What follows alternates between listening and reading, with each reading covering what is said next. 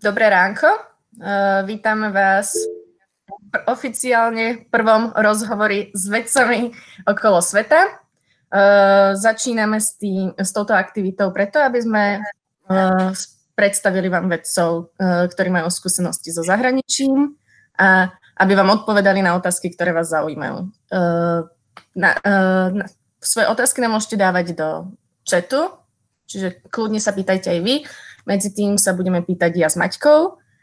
Uh, na začiatok sa vám teda predstavíme, nech viete, kto sme. Mati? Uh, ja som Maťa, som jedna z tých novších členov Žijem vedu. Aktuálne som na materskej a riešila som hlavne lavíny a väčšinu času výskumu som strávila v Innsbrucku. Takže asi takto v krátkosti. A Janka, ty? Uh, ja som Jana, som zo Žijem vedu v podstate už od iniciatívy Nie je nám to ukradnuté a väčšinou odo mňa dostávate vždy zaujímavé e-maily o, o tom, čo sa deje. Ja som uh, momentálne v Štokholme, kde som potom po PhD a pozdo- trojročnom pozdoku teraz už dva roky v biotech startupe, takže okrem RNA biológie sa venujem aj veľa Excelu a manažmentu, takže to sú moje skily nové. A teraz e, e, v prvej časti sme sa rozhodli začať e, Dominikou Fričovou, ktorá je jedným z kľúčových členov Žijem vedu, založila ju bez nej by Žijem vedu ani nebola. Domi, môžeš sa trošku predstaviť? Takže ja vás všetkých vítam takto v nedelu ráno. Dúfam, že ste si spravili kávu, ja už mám druhú.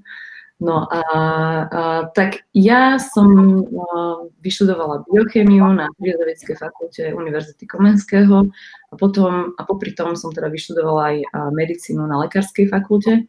A potom, ako som skončila vlastne tieto štúdie, nejako to vyšlo, že naraz spolu s PhD, tak uh, som sa rozhodla odísť von. Najprv som išla do Dánska, potom do Čiech, potom som chvíľku bola v Nemecku a nakoniec sa mi vlastne podarilo získať pozíciu v Amerike na, na Mayo Clinic, kde som sa začala venovať výskumu neurodegeneratívnych ochorení, ktoré naozaj ma strašne zaujímajú a bavia a, a vlastne by som sa možno chcela s vami takto podeliť o moje skúsenosti, takže ak vám môžem s niečím pomôcť, alebo ak máte nejaké otázky, tak sa pýtajte. Dobre, tak ja začnem teda rovno prvou otázkou, že kedy si sa vlastne rozhodla odísť do zahraničia a čo bol taký ten najdôležitejší impuls, že uh, ti povedalo, že ideš robiť tú vedu von? No, um, Nemyslím si, že to bol nejaký impuls, ono to bolo asi skôr tak sa to tak vyvíjalo, pretože uh, jednak aj uh, z môjho, uh, z toho prostredia, v ktorom som robila PhD, tak bolo normálne, že tí ľudia chodili uh, po skončení PhD preč. Takže už tam bol vlastne taký nejaký pattern, alebo teda nejaký vzor toho, že že keď, keď sa skončí to PhD, tak sa ide von, aby vlastne títo ľudia získali nejaké ďalšie skúsenosti.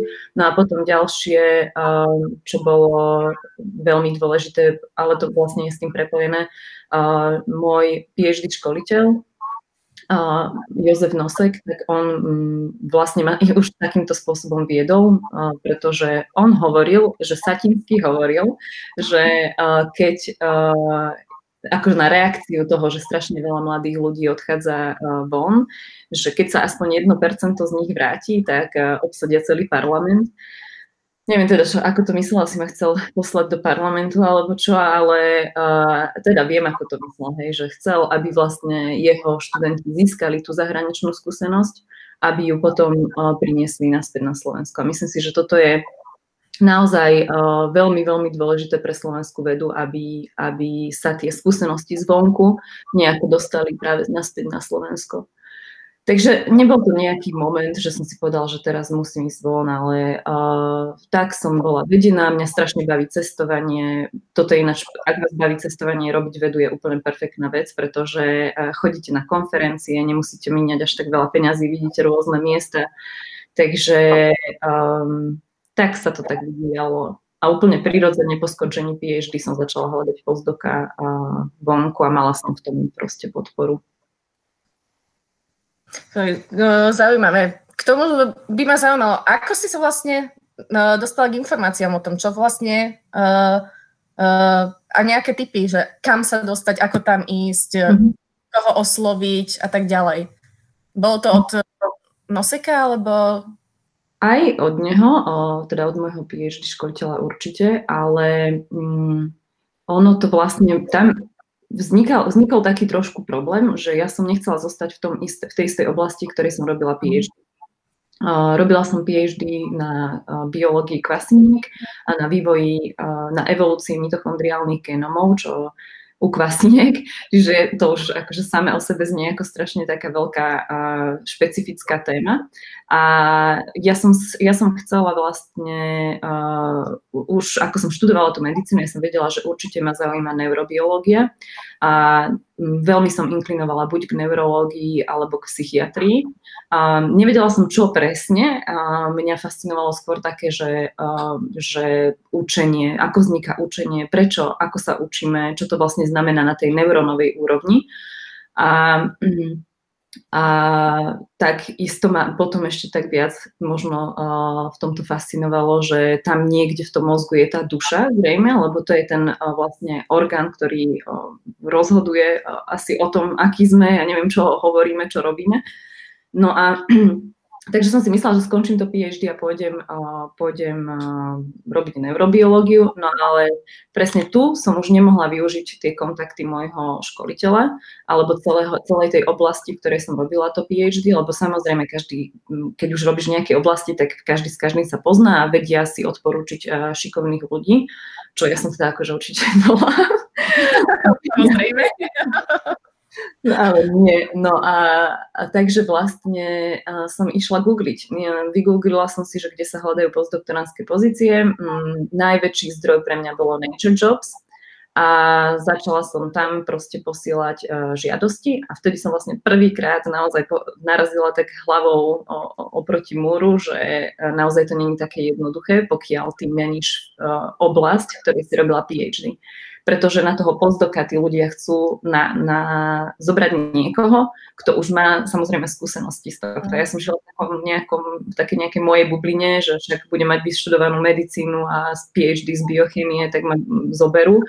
No a v zásade som vlastne rok takto bojovala s tým, aby som, aby som našla nejakú pozíciu, kam by ma zobrali a poslala som, myslím si, že okolo 50 prihlášok na rôzne miesta vždycky, asi v troch prípadoch som sa dostala veľmi blízko, že už som bola v tom úzkom výberovom kole, už som bola aj uh, osobne na pohovore, ale nakoniec to proste vždy stroskotalo na tom, že som nemala žiadne skúsenosti s prácou s bunkovými kultúrami a s neurónmi. Takže t- takto som si hľadala tie informácie a určite uh, to bol tiež jeden z, z takých momentov tej skladačky, prečo vzniklo Žijem vedu, že uh, tam funguje presne tá, to, že kto koho pozná, odporúčania a, uh, a ja som dostávala odporúčania na ľudí, ktorí boli vonku, Slováci, ktorým som, ktorým som písala vlastne maily, že hľadám postdoka, neviete náhodou o niečom s týmto zameraním. A dokonca s dvomi z nich, to už je 10 rokov, odkedy som tieto maily posielala. Uh, som, som stále v kontakte s jednou, dokonca ideme spolupracovať a s druhým uh, sme práve teraz spravili druhý diel podcastu uh, pre, pre Žijem vedu. Takže všetci všetkých poznajú, Slovensko je malé a tí Slováci a tie kontakty sa proste nejako tak nestrácajú. No. Takže asi, asi takto. Wow. Dobre, a ja sa teraz pýtam, že ty si prešla viac tých krajín. A mhm. čo bolo také, čo ťa prekvapilo, keď si tam vlastne prišla, keď už si prišla, že si dostala ten job, prišla si na to miesto a čo ťa tam prekvapilo? Možno aj v každej krajine niečo iné. Mm-hmm. Čo ma prekvapilo? Uh, no, asi ma nič až tak neprekvapilo uh, v tom Dánsku alebo, alebo v tých Čechách. Uh, bolo to také, uh, také prírodzené, možno to, to, možno to ma prekvapilo, že to bolo také nejaké normálne, že, uh, že tam boli ľudia, ktorí mi pomohli s, tou nejakou, uh, s, tým zač- s tým začiatkom života tam. Um, takže to, to, bolo, to bolo milé, hej. A sú to proste ľudia, ktorí na začiatku uh, ti vybavia také akože na prvé týždne bývanie, hej, alebo um, takéto veci, že ti povedia, ako funguje MHDčka a že si máš kúpiť bicykel, alebo ja neviem.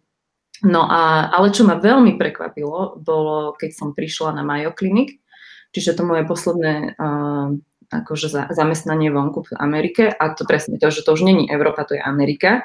Je to Mayo Clinic, čo je proste úplne um, renomovaná inštitúcia vo svete. A zrazu tam idem po chodbe na jednom, to nie že na, na v celej budove, ale na chodbe jedného oddelenia stretnem dvoch Slovákov toto ma veľmi prekvapilo, pretože, uh, pretože ako keď ste z Číny a stretnete Číňana na chodbe, tak to není v Amerike, hej, tak to není také prekvapujúce, ale zo Slovenska, ktoré má 5 miliónov ľudí a ešte teda ja neviem koľko tých vedcov a zrazu sú tam dvaja ako na tej istej chodbe, tak to bolo, uh, bolo to aj veľmi milé a, a vtedy vlastne aj také fakt prekvapenie, že, že kokos, že um, asi sme fakt dobrí, no, tí Slováci, že asi dostávame naozaj dobré e, zázemie, keď, e, keď sa vlastne dokážeme takto uplatniť e, na naozaj špičkových inštitúciách. Tak to ma prekvapilo. To je také pozitívne prekvapenie. Áno, áno, áno. Negatívne prekvapenie? Uh... Nie, nemusíš. Ale hej, no tak bolo také, a, tiež najviac to bolo cítiť v Amerike, a, bolo proste ten taký brutálny tlak a, a na, na výsledky a strašne veľa sa to pracovalo naozaj, že aj, aj 16 hodín denne. A, e, nebolo to úplne výnimka, ale teda nebolo to úplne pravidlo, ale nebola to ani úplne výnimka. A toto bol akože ten brutálny tlak na tie výsledky a ten ťah na bránku, akože je tam veľká kompetitívnosť. Tak to som zažila vlastne prvýkrát v Amerike a to bolo také možno um, prekvapenie. Nepríjemné.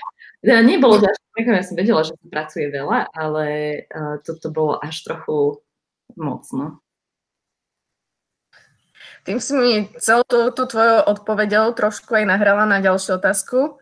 Uh, čiastočne už si ju odpovedala, ale uh, možno by uh, bolo zaujímavé, keby si popísala, že keď si prišla, či už do Dánska alebo na Mayo Clinic, ako presne, čo bolo prvé, keď si tam vošla, stretla si nejakú HR osobu, ktorá ti povedala, áno, musíš toto, toto, alebo ako to prebiehalo, keď si tam pr- prvýkrát prišla, vidíš inštitút, čo? to bolo to, no, čo sa stalo? Do Dánska som prišla tak, že z, vlastne rovno z letiska na inštitút s veľkým červeným kufrom, to bolo ako z nejakého oného filmu. A tam teda mňa čakala baba, cez ktorú som sa tam nakontaktovala, ktorá vlastne mi sprostredkovala to, aby som uh, sa tam mohla pripojiť. A to je práve Petra Jemlík, s ktorou bol uh, prvý, prvý podcast Žijem vedu. Čiže aspoň vidíte, aké je všetko poprepájané. No a tak ona, ona mi už potom poukazovala Labaga tak. Čo sa týka Mayo Clinic, tak tam to už bolo na takej trochu inej úrovni, takej profesionálnejšie by som bola, povedala. Uh, tak uh, tam vlastne ten prvý deň som musela o 7.30 nabehnúť na tzv. orientation, kde všetci vlastne novo začínajúci vždycky začínajú v dvoch dvojtýždňových cykloch a majú vlastne dva dní uh, prednášok o, o tom, ako Mayo Clinic vznikla, ako funguje, ako, um, aké pravidlá sú, ako, ako tam sa napríklad komunikuje, že majú vyslovene akože taký code of conduct, že čo sa musí vlastne uh, spĺňať, aký je dress code, Uh, takže to bolo také, také naozaj veľmi profesionálne. Ja som si uh, pripadala, ako keby som prišla do nejakého korporátu, hej, že teraz um, toto, tam zapadám do nejakého takého systému. Ale už potom vlastne, keď som prišla do labaku, tak to už bol taký klasický labak, akurát nesmeli sme nosiť rifle napríklad. A čo to sa... bola moja otázka, čo bol ten dress code? No, uh, nesmeli sme nosiť rifle, no, to bolo také hlavné, žiadne, a to, hlavne topánky a nohavice, teda už vrch nejako proste toto doladíš, ale um, to bolo veľmi zaujímavé. Ja som prvýkrát v živote vlastne musela nakúpiť si naozaj veľa takých uh, uh, slušných nohavíc a, a potom, um, potom asi po dvoch rokoch to tuším zmenili a research, teda výskum dostal výnimku a mohli sme začať nosiť rifle, tak som si nakúpala strašne veľa riflí. Takže... Hej. Ale hej, akože mali to uh, na Mayo Clinic veľmi profesionálne podchytené, že tí ľudia prídu a presne vedia, čo sa ktoré tie prvé dni deje, až potom ich tá HR odovzdá vedúce, vedúcemu skupiny, že nech sa páči, môžete, môžete robiť.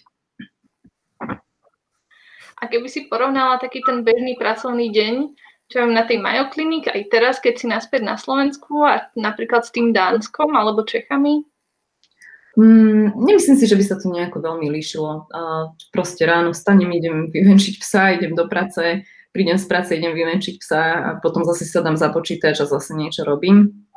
Uh, ten pracovný deň je podľa mňa uh, taký, taký istý v podstate. Akože tá štruktúra toho dňa, ten režim a tak uh, nejako... Čiže rovnako aj ten čas v labáku a mimo a a no, tak. to je už na tebe. Ako na Mayo Clinic bol určite väčší tlak na to, aby sme boli viac v labáku.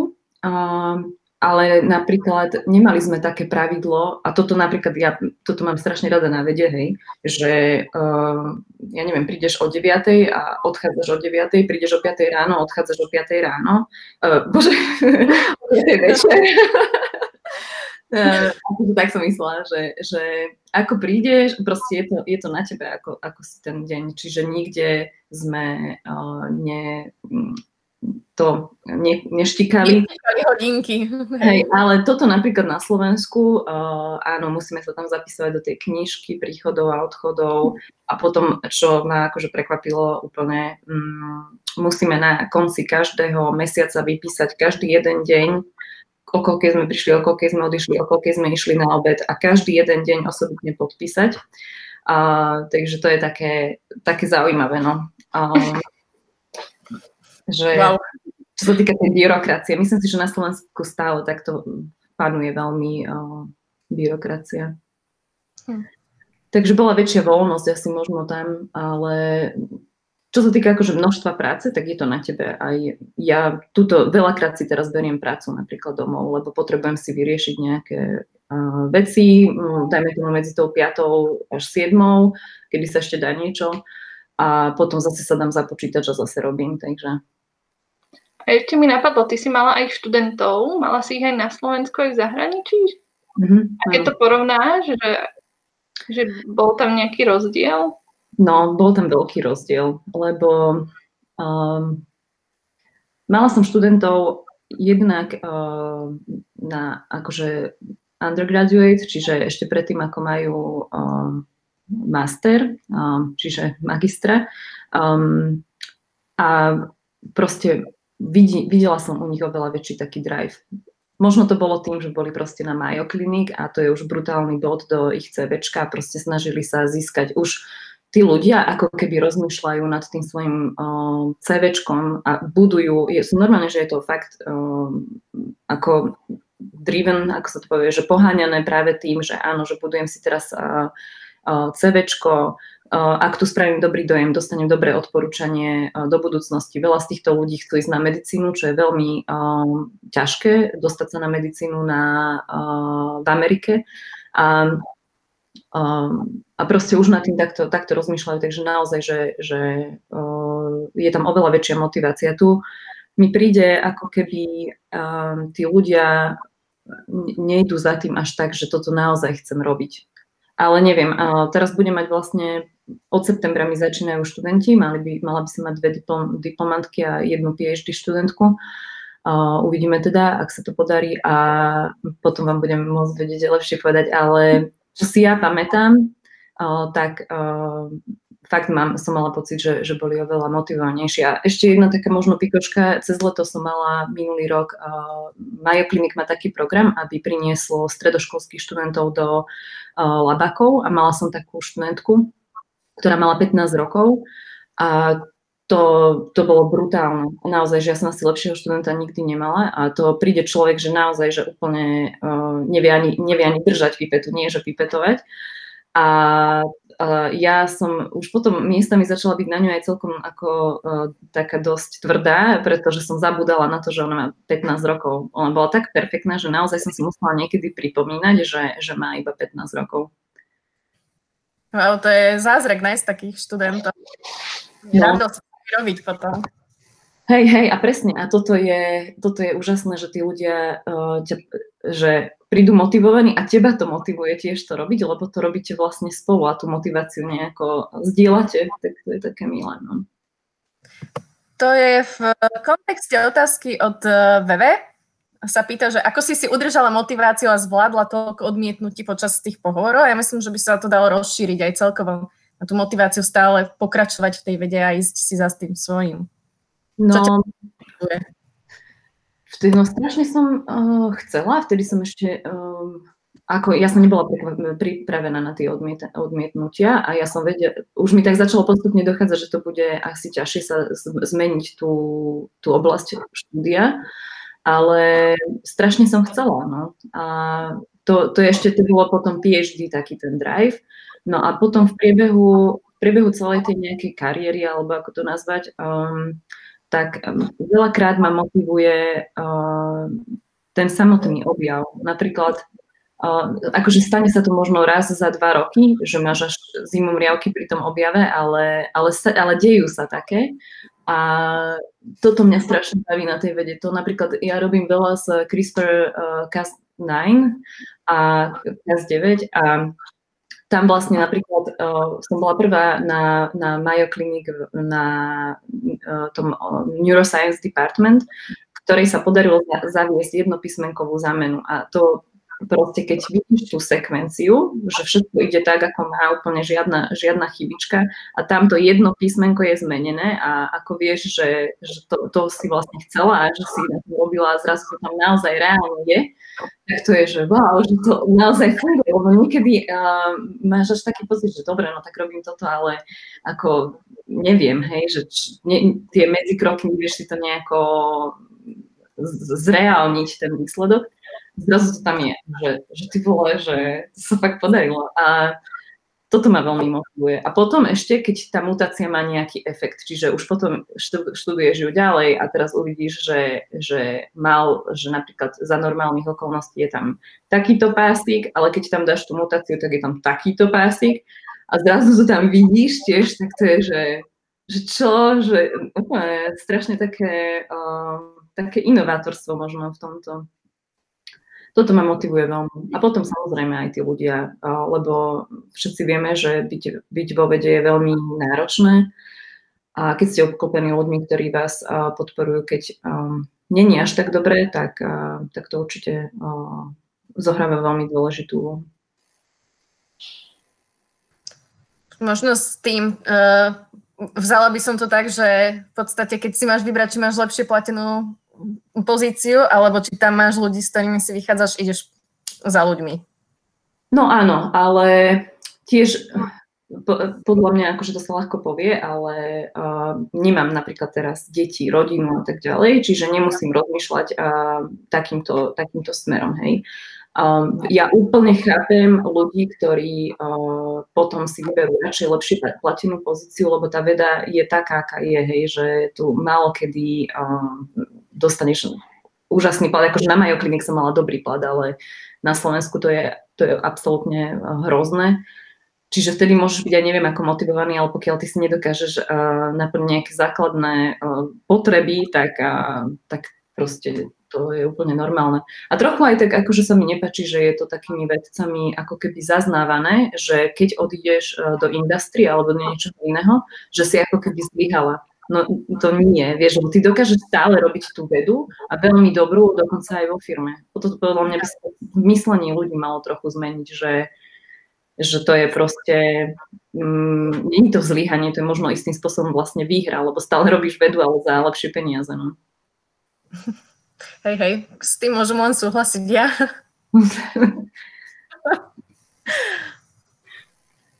Dobre, a keby si mohla dať akože také nejaké odporúčanie alebo nejaké rady pre ľudí, ktorí sa rozhodujú, že či proste ísť robiť tú vedu von alebo nie, tak vedela by si to nejaké také akože v krátkosti, ako ich namotivovať, aby no, to skúsili?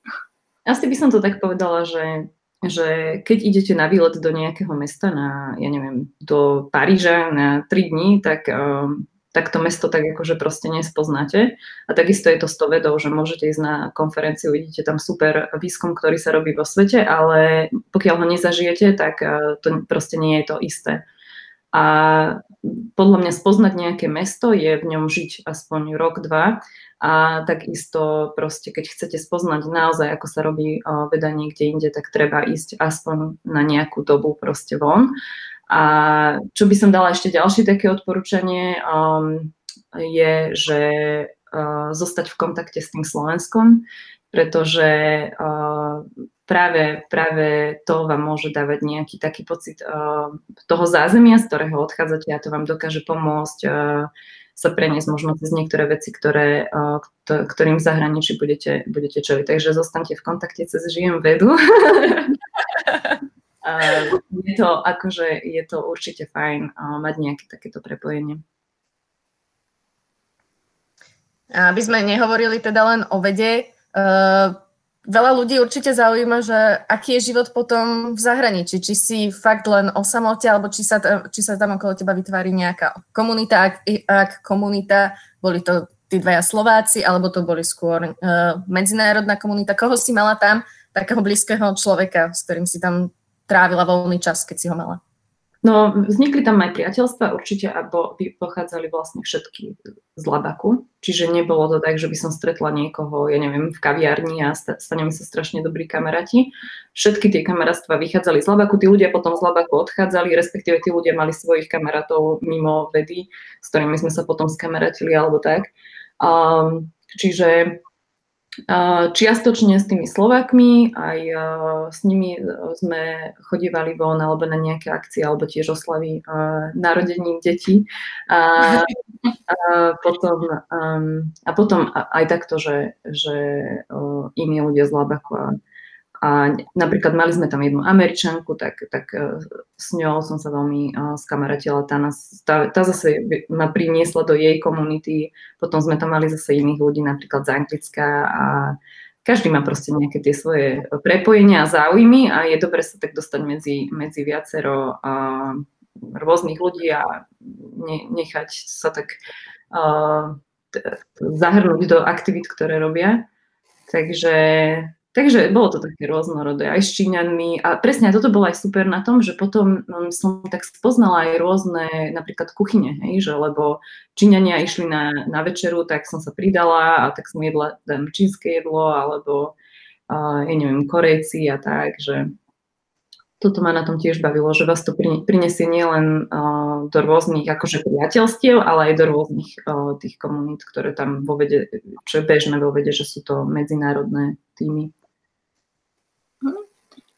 Prišla otázka od Lenky, že ako je to s ochotou spolupracovať na Slovensku a v zahraničí. Párkrát som počula, že v USA je súťaživosť tak silná, že si ľudia robia napriek. No, uh, ne, nestretla som sa s tým. Um, práve naopak. V, uh, ale možno to súvisí s tým, ako je to oddelenie vybudované. Hej? U nás to oddelenie bolo vybudované um, že už myšlienkový základ budovania toho Neuroscience Department bol v tom, že aby tam bola skupina, ktorá robí Alzheimera, aby tam bola skupina, ktorá robí Parkinsona, aby tam bola skupina neuropatológie. A keď sa písali granty, títo ľudia proste naozaj v jednotlivých cieľoch, som, je tam tlak na to, aby sa prepájali, ale to nie je len pro forma, čo mám veľakrát dojem tuto na Slovensku, že no veľakrát, akože nemám zase toľko skúseností, hej, ale z, zatiaľ mám taký skôr pocit, že sa tí ľudia prepájajú iba pro forma, aby dostali tie peniaze, ale tuto reálne uh, ako tie ciele boli vybudované tak, že tie skupiny to majú robiť a nakoniec to aj robia a šerujú si proste tie, tie peniaze, ktoré získajú a veľmi sa mi to, akože tam kolaborácia fungovala úplne, úplne perfektne. Aj zdieľanie, že keď som ja niečo potrebovala z nejakého iného labaku, tak okamžite som to dostala a napríklad som napísala e-mail na, ten, na to naše oddelenie, za 10 minút som to mala a túto som sa na Slovensku pýtala, že či máme teda taký e-mail, že napríklad buď celá sávka, alebo iba neuroimunologický inštitút, na ktorom robím. A, a neexistuje, neexistuje toto. Hej, bolo by fajn uh, napísať e-mail akože kolegom, že pros, prosím vás, nemáte pár mikrolitrov tejto protilátky, chcem niečo vyskúšať. takže toto mi chýba. A, a možno sa budem snažiť to zaviesť. To by určite pomohlo, hlavne tým spoluprácam, aby ľudia o sebe vedeli, čo robia aj. No, presne. Tak, máme tu ešte otázku od Vierky. Mala si pocit, že v zahraničí sa nadriadení snažia viac rozvíjať súdržnosť týmu, retreats, social events, team buildings, barbecues? Uh, no, áno, vlastne áno. Teraz, keď sa na to išla som povedať, že ani nie, ale teraz vlastne práve dobrý príklad je 4. júla Independence Day. Sme, sa, sme mali uh, napríklad grilovačku u šefa, alebo potom ešte dobrý príklad boli také akože vianočné, ani to neboli, že party, ale také nejaké o, posedenie spolu, a, kde sa práve snažili o, tie skupiny, ktoré takto spolupracujú na jednotlivých grantoch, a sa stretnúť v dome jedného z tých šéfov a tam si dať nejaký punč a mali sme tam nejakého Secret Santa, kde sme si proste delili darčeky a, a, a bolo to veľmi fajn Hej, že na tej ľudskej úrovni uh, sa takto prepojiť. A, ale uh, vychádzalo to väčšinou od tých uh, šéfov tých skupín, že nemali sme také medzi labákové akcie, um, ako že by to iniciovali pozdoci. Toto možno tiež trochu, trochu chýbalo. A možno všetci boli proste takí zanepráznení uh, prácou. Ale Um, hej, toto je vlastne veľmi, veľmi fajn, že stretnú sa v takom neformálnom prostredí, uh, dať si pivo a tak.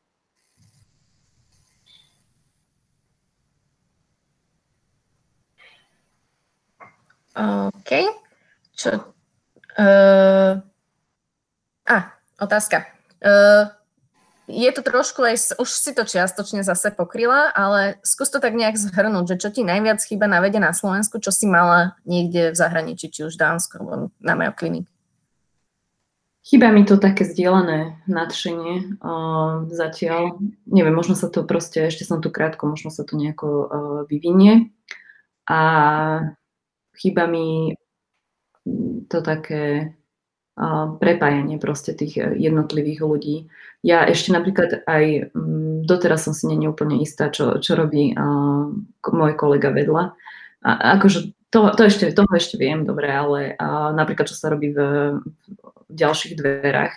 Um, bolo, by, bolo by to fajn mať takéto nejaké, um, hľadať vlastne to prepojenie jednotlivých skillov uh, alebo schopností tých, tých ľudí um, do svojich projektov Neexistuje niečo ako semináre alebo niečo také na Slovensku? Zatiaľ, no zatiaľ, uh, zatiaľ nie, ale ono teraz prišlo akurát leto, teda bola korona, hej, a uh, prišlo leto, takže možno je to také nejaké uh, zabrzdené, ale uh, a tiež myslím, že to je otázka jednotlivých uh, inštitúcií. Zatiaľ uh, u nás takéto niečo nefunguje a viem, že ten môj kolega sa bude snažiť uh, akurát od septembra to zaviesť, aby takéto, takéto semináre boli, ale uh, naozaj chýba mi takéto zdieľanie veci.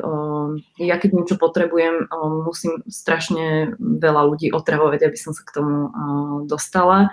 A, mm, ale zatiaľ je to taký môj dojem, proste pretože sa ešte iba rozbieha, možno už potom, ako sa rozbehnem. Myslím, že tento rozbeh som mala napríklad v Amerike oveľa uľahčenejší, pretože, pretože tam ja neviem, hneď mi všetko tak nejako poskytli, tak som no. možno už rozmaznaná, neviem. A to musíš v podstate, keď začínaš tú svoju skupinu, uh, zariadovať si to kompletne celé, alebo je tam nejaký základný systém nejakých treba prístrojov, PCR, PCR mašín alebo podobné veci? Či všetko háňať samé? Takéto, že prístroje to je. A skôr ja potrebujem teraz napríklad materiálové vybavenie, takže tieto prvé mesiace som sa snažila písať hlavne granty, aby, aby uh, som dostala nejaké takéto nezávislé uh, financovanie. Um, čiže áno, prístroje sa, prístroje sa zdieľajú, už je to, ale tým presne, že to vytvára možno aj to, to že to, to nie je až také zdieľané, vytvára to, že možno v tej slovenskej vede nie je toľko peňazí. Takže každý si veľmi stráži, kto koľko čoho objednáva a kto koľko čoho berie od koho, pretože, pretože je to proste existenciálna vec pre tých ľudí. Keď nebudú mať oni tú danú látku, tak nebudú môcť robiť ten výskum. Takže možno si to proste viac strážia. Ten, tie prístroje nie sú až taký problém, skôr je to uh, chemikália, tak. A ako to funguje s pomocou pri písaní grantov? Si písal, uh, hovoril, že teraz si dosť písala, predtým viem, že si písala kopec veľkých grantov, keď si bola v Amerike. Ak, existuje tam nejaká podpora v tomto?